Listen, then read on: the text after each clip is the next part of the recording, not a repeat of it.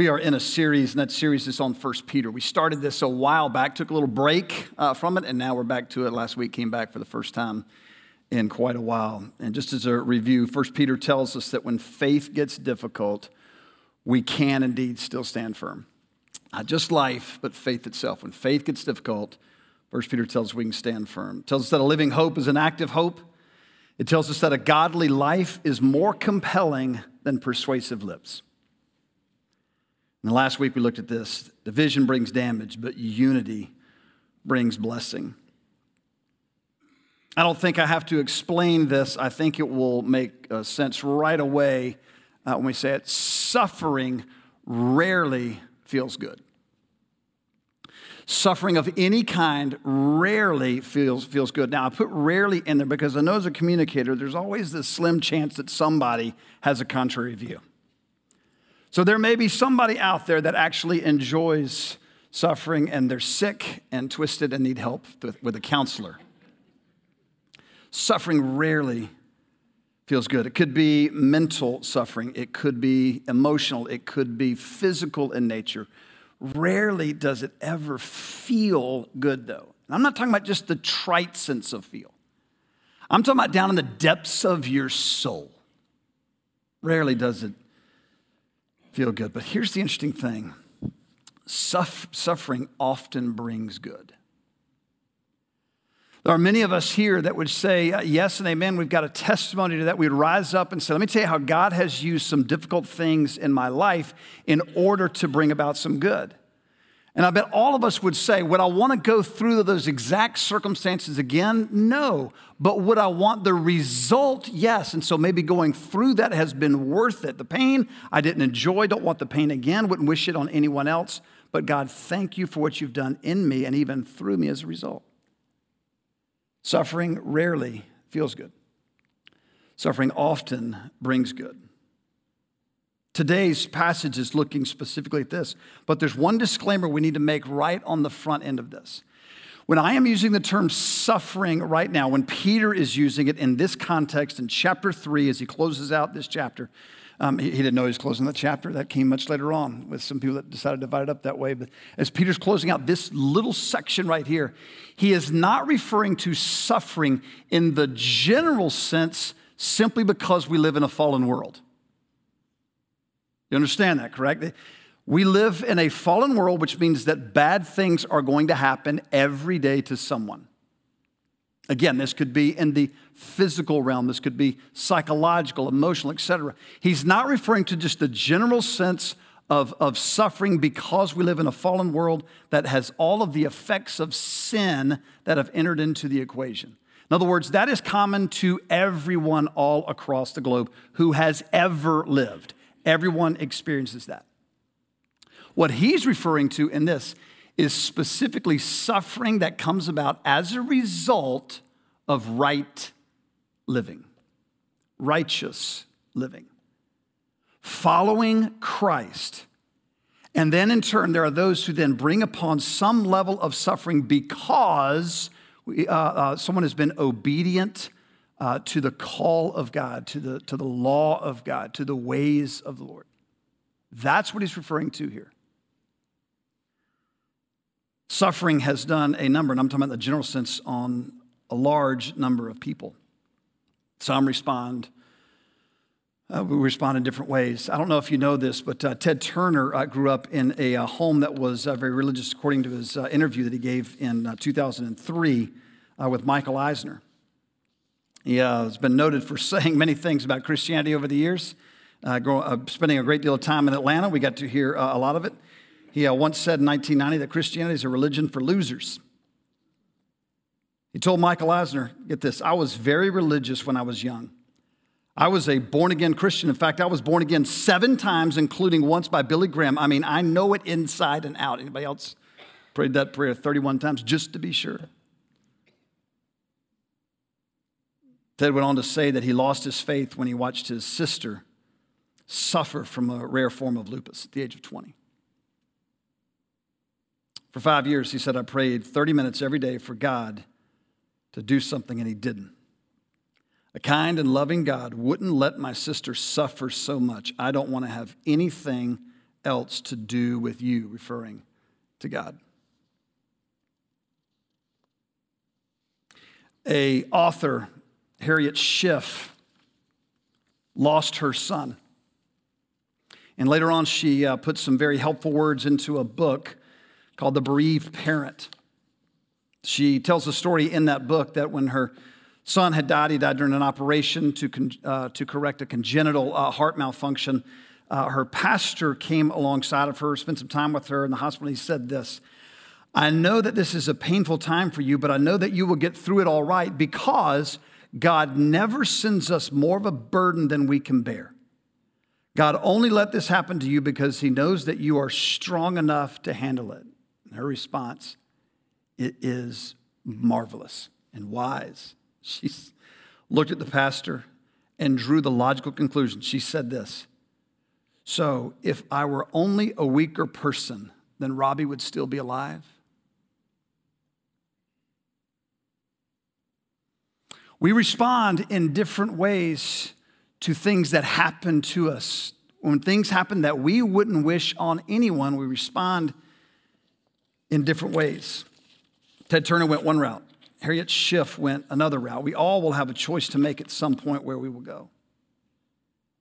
Suffering rarely feels good, but suffering often will bring good. Here's the ultimate question for us today How do you plan to handle suffering?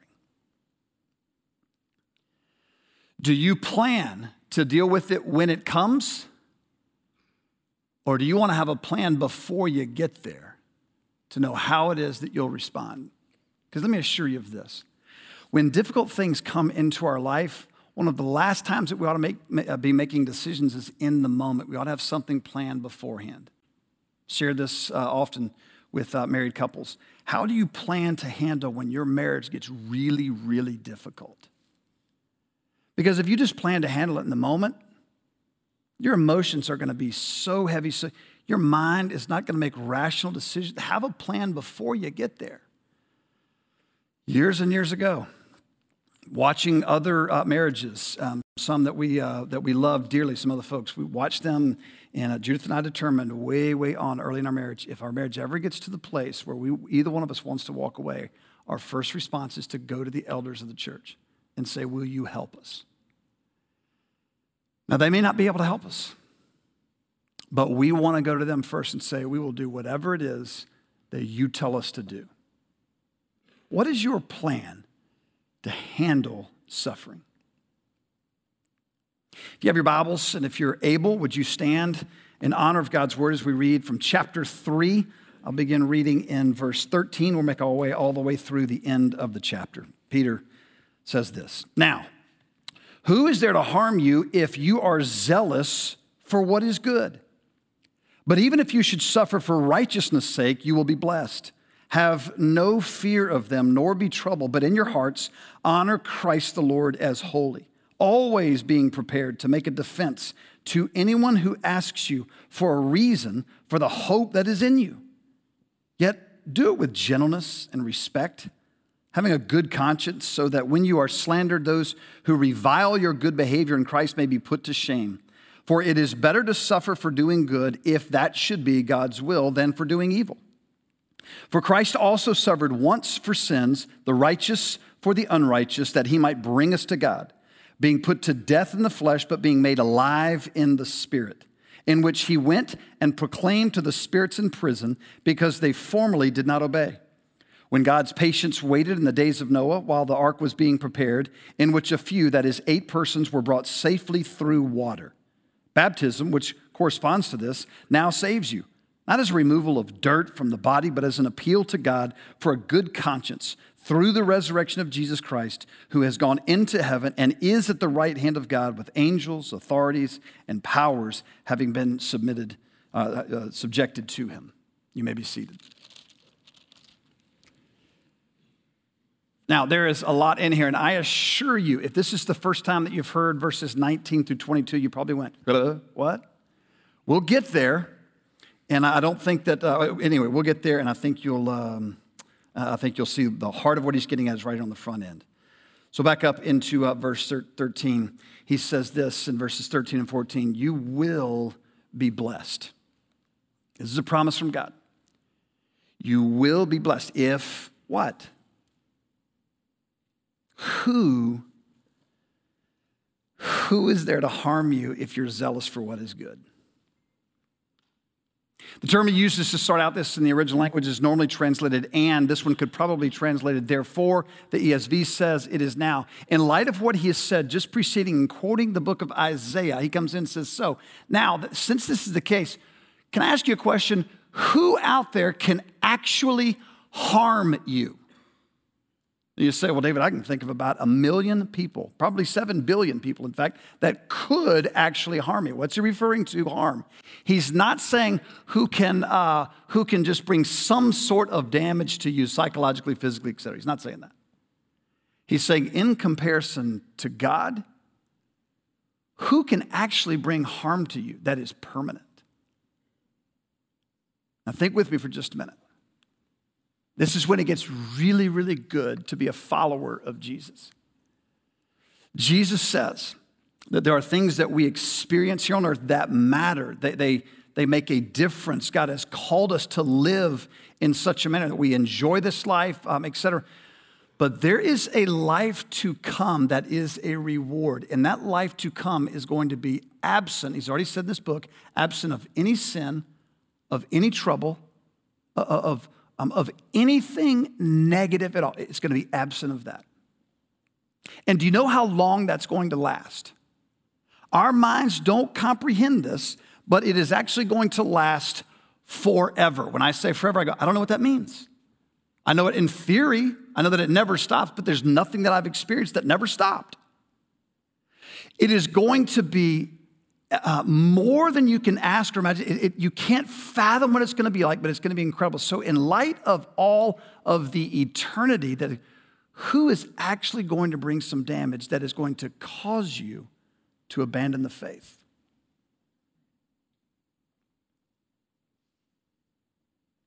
What damage could be done to you right now that, in light of eternity, could cause you to turn your back? leave the Lord and pursue a different direction. This right here is a temporal life. I don't know how many uh, days you have left. You may have 60 years, you may have six days, you may have six hours. You, I have no idea how much time you have left or I have left. But I do know this it's limited. And there is coming a time in which I'm going to spend the rest of eternity. So, who can actually bring harm to you. Say it this way Where does your hope lie? Does your hope lie in this life, giving you everything that you long for? Or does it lie in something that you can't see, feel, taste, or touch just yet? This requires faith. This just requires sight. So, how far do you want to look? Who can bring harm to you? A lot of folks can swing. A lot of folks can bite your heel, going all the way back into Genesis. God speaking talked about this seed of the woman who was going to deal with the seed of the snake. And the seed of the snake was going to bite the heel of the seed of the woman, but he was going to crush the head of the seed of the snake. Now, the rhetorical question is asked about him. However, look at this way there's a condition when he says in there. He says, Who can harm you if you are zealous for what is good? Here's the condition if you are zealous. Zealous means an eager pursuit of if you are zealous for walking in the ways of God, for, for doing what it is that God has asked, for walking right alongside of God and saying, God, I can't figure this thing out, but I do know that I want you to live in me. I want you to live through me. I want you to do great things in my life, around my life, etc.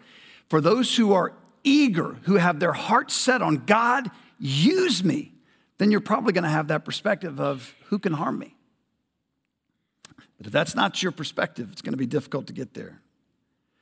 suffering will pursue you. You don't have to go looking for it. You don't have to, to pray for it. You don't have to, uh, to create circumstances in which suffering is going to come. Suffering will pursue you. I believe what Peter is telling us is this that we, in fact, should just pursue walking in obedience to God. And then God is going to bless us even more than others can harm us. In other words, the eternal blessings are far going to outweigh the temporal suffering. Who can harm you? Next verse, but even if you should suffer for righteousness' sake, you'll be blessed. Even if you even if we suffer specifically for obedience to God, then we will be blessed. What does that blessing mean? It likely does not mean what I would like for it to mean. I would like for it to be that every time someone in the world who, is, uh, who does not uh, follow uh, Christ, who, who uh, does not like God, etc., every time they think a bad thought, every time they say a, a, a word, every time they uh, uh, treat me and say, I would love it if I got some type of financial reward. That's what I would like for this passage to say. You are going to be blessed. I'll take an Amex card, God. I'll take homes, whatever, however materially you want to bless me, Lord, is just fine with me. It's not what he's saying. What we're going to be blessed with is all the things that God values, that deep down inside you value too peace, contentment, courage, stamina, a deeper, abiding faith. These are the things that He's going to bless us with. Suffering's coming. It's going to pursue you. You don't have to pursue it pursue righteousness, that pursue the person of God, walk with Him. If it says go this way, go this way. If He says go this way, go this way. If He says go this way, go this way. If He says stop, stop. Whatever He says, just walk in obedience. You're going to be blessed according to the way God describes blessings. Now, there are two imperatives that come in verses 14 and 15, the second half of 14 and, and verse 15. It says, Have no fear of them, but it also says, Nor be troubled. Have no fear. Have you ever tried to literally have zero fear? Like no fear whatsoever. Like you are walking in so much confidence, you don't care what's on the other side. Has you, have you ever had a moment uh, in which you could have, let's say, walk outside of, uh, of, uh, a building late at night, you're by yourself, and you hear some sounds. You hear the feet of other people walking behind you. Does it in any way give any level whatsoever of concern? If it doesn't, you're a cyborg. I, it does not mean that there should be no fear whatsoever, not even a hint, not even a scintilla of, of, of, of fear. What it means is this don't let fear drive you. Don't live life in light of your fear. Don't live life in light of the fear of those who could harm you. Practically speaking, I don't know what your boss looks like at work. Your boss may be a marvelous boss. She may be uh, kind and sweet and gentle. Uh, she may be an ogre. I don't know. He may be uh, uh, intelligent, he may be uh, not so intelligent. He, may, this person may love God, they may not. I don't know what your boss looks like. However, what it's saying right here is don't be afraid to do the right thing at work, even though it might cost you on the job. Don't be afraid to do the right thing at school, even though your professor or teacher may ridicule you ruthlessly. Don't be afraid to do the right thing on Friday nights, even though all of your friends around you will laugh hysterically for months at your prudishness. Don't be afraid to do the right thing, even though your spouse may see you as a moron. Don't be afraid to do the right thing, even though mom and dad may not get it. Don't ever be afraid to do the right thing. Don't fear them. Don't be troubled. It's only a slightly different version. I think the, the main premise is the same, but I think what it means is this also. On the one hand, don't live in fear. On the other hand, don't worry. Don't, don't think about all the possibilities of what might happen if you do the right thing. Just let it be. Let God handle the circumstances, the outcomes. Don't fear. Don't be troubled. Instead, though, what should we do?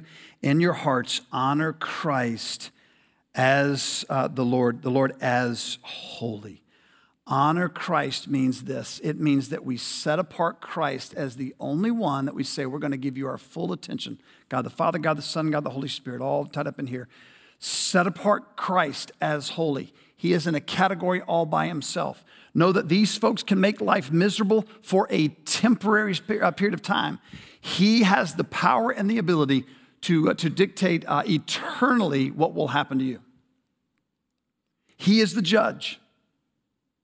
He is the one that separates the, the sheep from the goats, the good tares from the. He is the one who separates.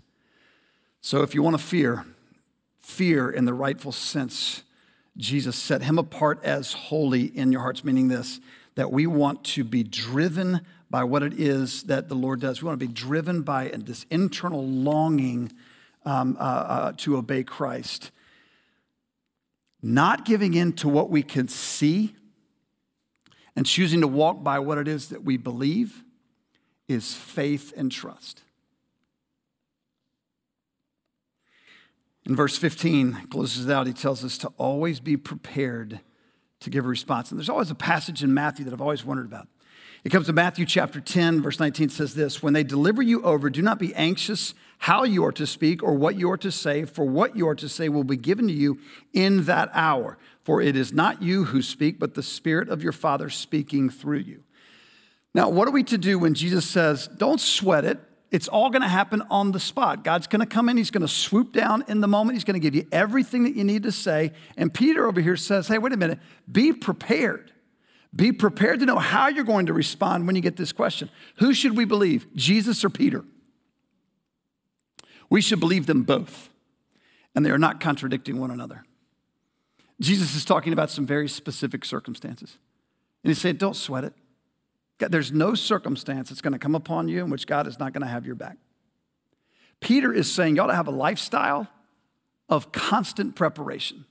Jesus would say the same thing in other places. I want to be constantly prepared to give an answer to someone. Here's why it is that I have hope. Why do I have hope in this life that is to come? And I'm not sweating it so much over here. It's because of how would you respond? How would you respond right now if someone asked you, you know, why? Why do you not sweat life? Why does it not bother you when all of us poke fun of you? Why does it not bother you in other parts of the world? They could say this. Why does it not bother you? Why do you still pursue God? Why have you not given up on God when it is that your family has been beaten ruthlessly? When your home has been taken away from you? Why? Be prepared. What is your plan? Can I sum it up this way um, with three questions? Uh, how will you eagerly pursue good in your life? How do you plan to eagerly pursue good? How do you plan to trust Jesus? And how do you plan to share the reason for the hope that you have? We've got some training here that's been taking place for a while at Wildwood, and I know um, I have spoken with uh, many folks who are excited about it. I've spoken with others that uh, are not so excited about it. But the training is this we want to give it to you a tool that allows you to share the gospel. And you can just use your, your hand there. You can use your thumb and, and four fingers, and there's some little reminders that go along the way. I think it's a great tool. I have a, a different method that, uh, that I use, um, but I learned this one and I find this one to be very, very good. I've, I've ripped some things off of it and used it even just in the last year. I was talking with a gentleman who uh, said, You know, here's, uh, here's the six reasons, six Six reasons I don't like the organization that you, you know, that has your, hand. You know, here's how to get a grasp on the gospel. Here's the six reasons. So I'd listen patiently. Well, that's good points, good points, good. Yeah, it's good points, good. Yeah. Got to the end, I said, man, that's thank you for that critique, and that's certainly something we want to ponder and consider. Can I ask you this? What is your plan? How do you share the gospel? He said, Well, um, I said, When was the last time you shared the gospel? He said, uh, About six years ago.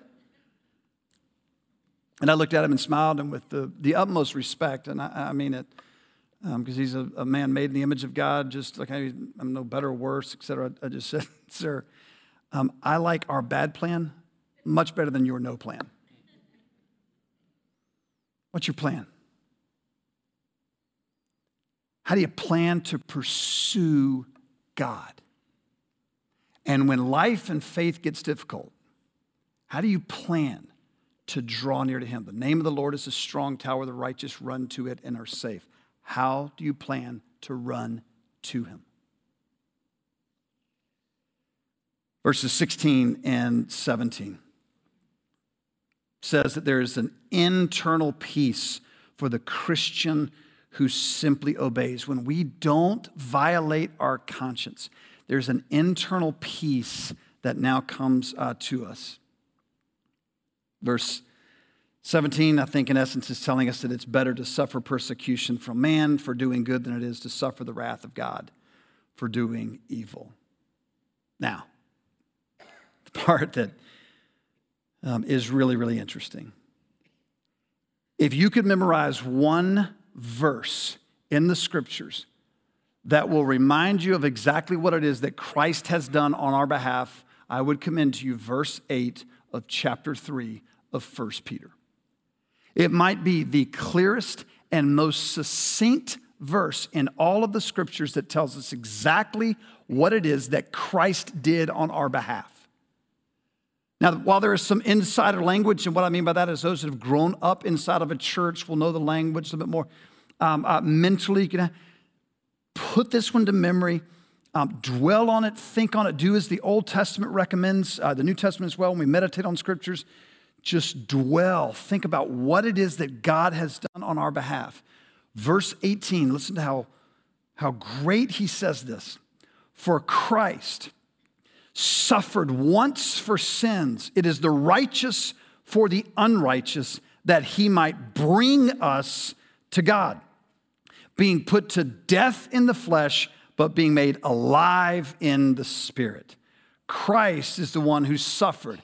How many times did he suffer in this sacrifice? While he suffered all throughout his lifetime, he suffered specifically right here, he's referring to on the cross when Jesus was lifted up vertically before he breathed his last, he experienced the full wrath of God being poured down upon him. Why? Because of your sin, because of my sin. It was not because of anything he did or did not do, it was because of what we did and did not do.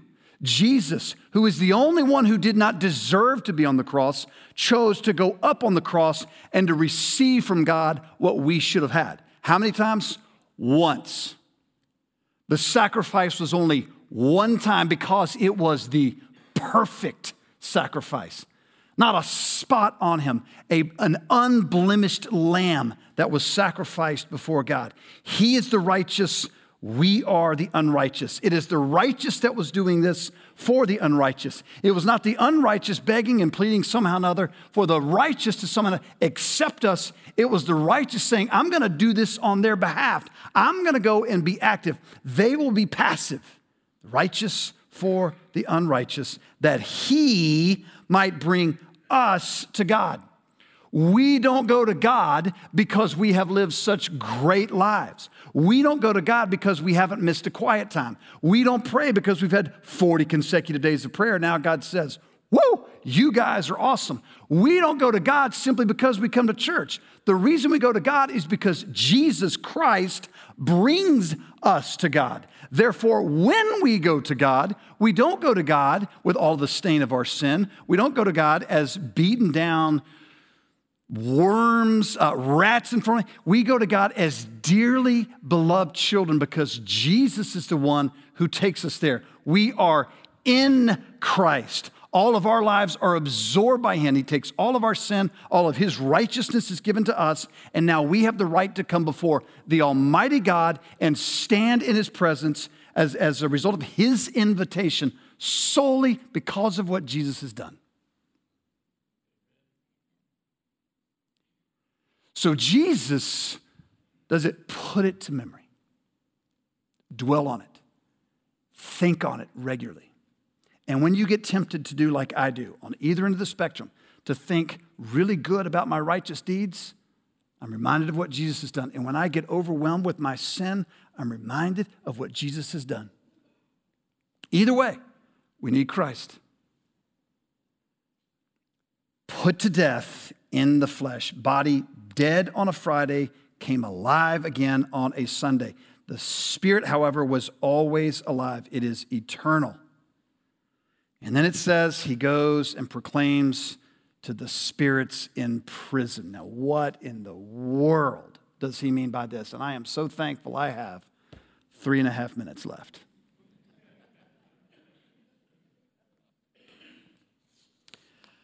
I am going to tell us what I think he's saying, but I want you to hear this. Martin Luther wrote this A wonderful text is this, and a more obscure passage perhaps than any other in the New Testament, so that I do not know for a certainty just what Peter means. Now, I could read to you 10 others just like this. Bible scholar after Bible scholar after Bible scholar says this I don't know exactly what he means. So let me give you a principle very quickly. The further one gets from the cross, the thinner the ice becomes.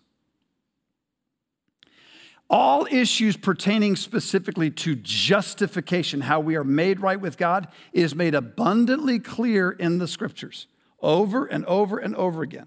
And I can tell you what I just told you there about, about uh, verse uh, 18. I can tell you that was, Thus saith the Lord. What I'm about to tell you here in verse 19 is, Thus saith David. I don't know exactly what this thing is saying, but here's what I think it means. I'm not even going to tell you all of the different ways that this thing has been interpreted historically over the years.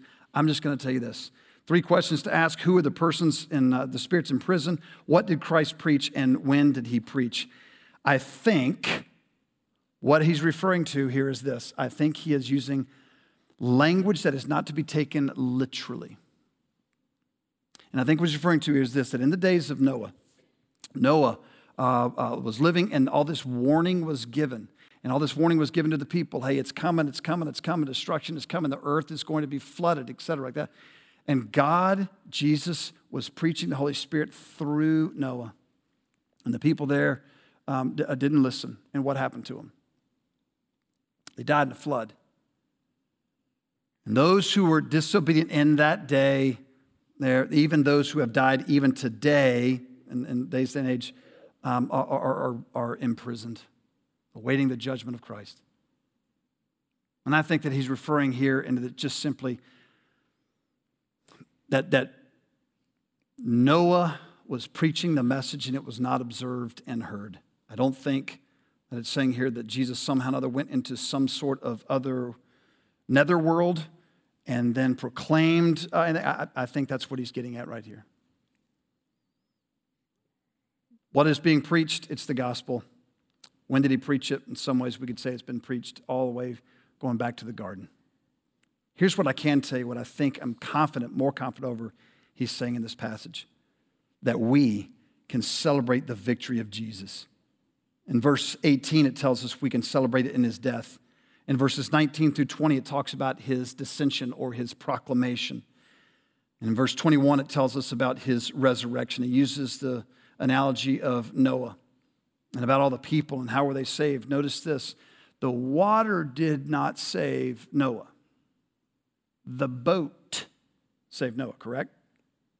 So he's not in here saying that water baptism is something that saves people. What he's pointing us to here is this the boat would be symbolic towards Jesus. Jesus is the one who saves. In this particular case, um, uh, they were saved from the flood. Uh, Jesus' resurrection, I think is what he's referring to in verse 21. And then finally, in verse 22, which is where we end, it looks at his ascension. what does he say? This is through the resurrection of Jesus Christ, verse 22, who has gone into heaven and is at the right hand of God with angels, authorities, and powers having been sub- subjected to him. Here's what I think Peter is trying to do with his readers, the initial readers that would have heard it in the day in which it was written, and even to us right now. I think he's trying to tell us this nobody likes suffering, and suffering is going to find you. It's just a matter of time. There's the natural part of suffering that we all experience, the human condition, but there's the specific kind of suffering. And if you live a life that truly is submitted to God, it is going to get in the way of your social life. If you live a life that is walking in obedience towards the person of Christ, if you are bowing the knee of submission, if you are saying, God, I will do whatever it is that you want to do, there is going to come a time in which you are going to experience some level of suffering. And if you never experience any suffering as a direct result of walking in obedience, you have every reason to question whether or not you're actually walking in obedience. So when it comes, keep in mind where Jesus is. We are always to look to him as the model, as the example. But remember where he is at this moment. He's at the right hand of God. He's interceding on our behalf. Yes, he is there for us. Yes, he knows what it is that we've experienced. But please get this in your minds Jesus Christ is ruling from on high. And there is nothing that will ever happen in this world to you personally or your friends or parents, etc. Nothing will ever happen that will threaten his sovereignty, his dominion, his ruling. So look to him and be comforted and know that just as he was raised from the dead, that he uh, stood um, uh, and mocked, if you will, death. And that kind of victory is what we will stand in. So stand firm right now. I know faith is hard. I know life is difficult. Stand firm. You will not be strong enough. Jesus will be strong enough for you.